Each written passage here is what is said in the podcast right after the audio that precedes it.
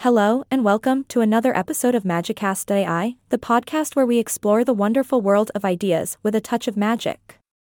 I'm your host for today, and Yay! I am not a robot anymore. Today, we're diving into a heated debate that has been going on for decades whether capitalism or socialism is a better form of government. ah, It's a topic that can stir up some strong opinions, so grab your popcorn and settle in. Now, before we dive into the nitty gritty, let's establish a foundation for our discussion. According to the socialist view, individuals do not live or work in isolation, but live in cooperation with one another. Society as a whole should own or at least control property for the benefit of all its members. ah, Sounds quite altruistic, doesn't it?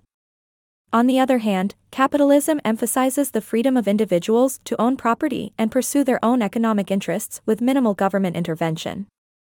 It's like a wild west of economic freedom. Yeehaw.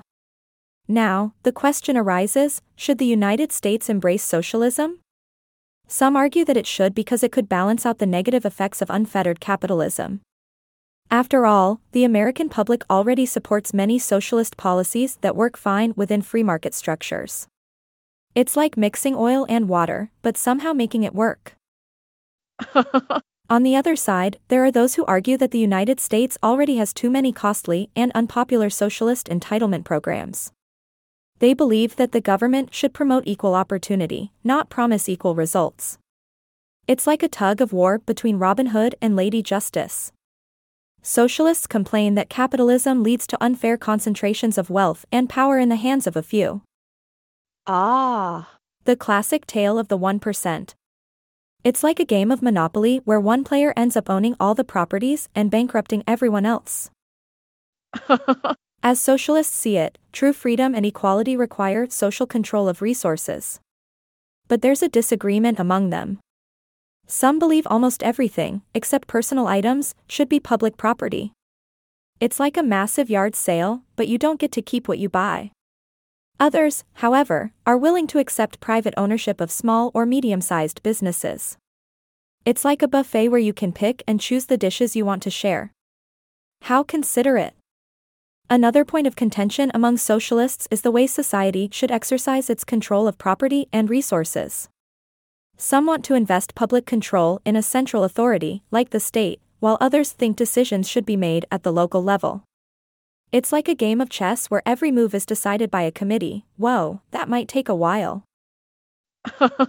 Now, let's dive into the history of these ideas. You see, the concept of common ownership and equality has been around for centuries. Back in 1516, the English humanist Sir Thomas More envisioned a society in his book Utopia where land and houses were common property. Imagine changing houses every 10 years, just to avoid developing pride of possession. It's like a never ending game of musical chairs. The Diggers, a socialist sect in England during the 17th century, believed that the world should be shared, not divided for private profit. They were like the original founders of the sharing is caring motto. Aw, The passionate critics of industrial capitalism in the 19th century saw the rise of utopian socialists like Claude Henri de Saint Simon. He advocated for public control of property through central planning, where scientists and engineers would guide society to meet its needs. It's like having a team of superintelligent advisors ruling the world. Avengers, assemble. Robert Owen, another industrialist turned socialist, believed that people are shaped by their social conditions. He called for a change in these conditions to create a more harmonious society. It's like saying, if you don't like the weather, change your clothes. And let's not forget about Charles Fourier and his disdain for the competitive market. He believed that institutions like marriage and the market were holding people back from true harmony. It's like a dance party where everyone is stepping on each other's toes, but instead of stepping, it's capitalism. So, what have we learned from this whirlwind tour through history? Well, capitalism and socialism both have their merits and drawbacks. I guess it's like choosing between chocolate cake and apple pie. Can't we just have both? Ultimately, the debate between capitalism and socialism is an ongoing one. It's like the never ending saga of Star Wars or the Kardashians, always there to ignite passionate arguments. And that wraps up today's episode of Magicast.ai. I hope we've shed some light, brought some laughter, and maybe even sparked a few thoughts in your magical minds. Remember, there's no right or wrong answer in this debate, just different shades of economic magic.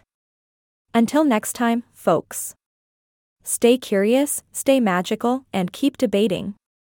Thank you for listening to Magicast.ai.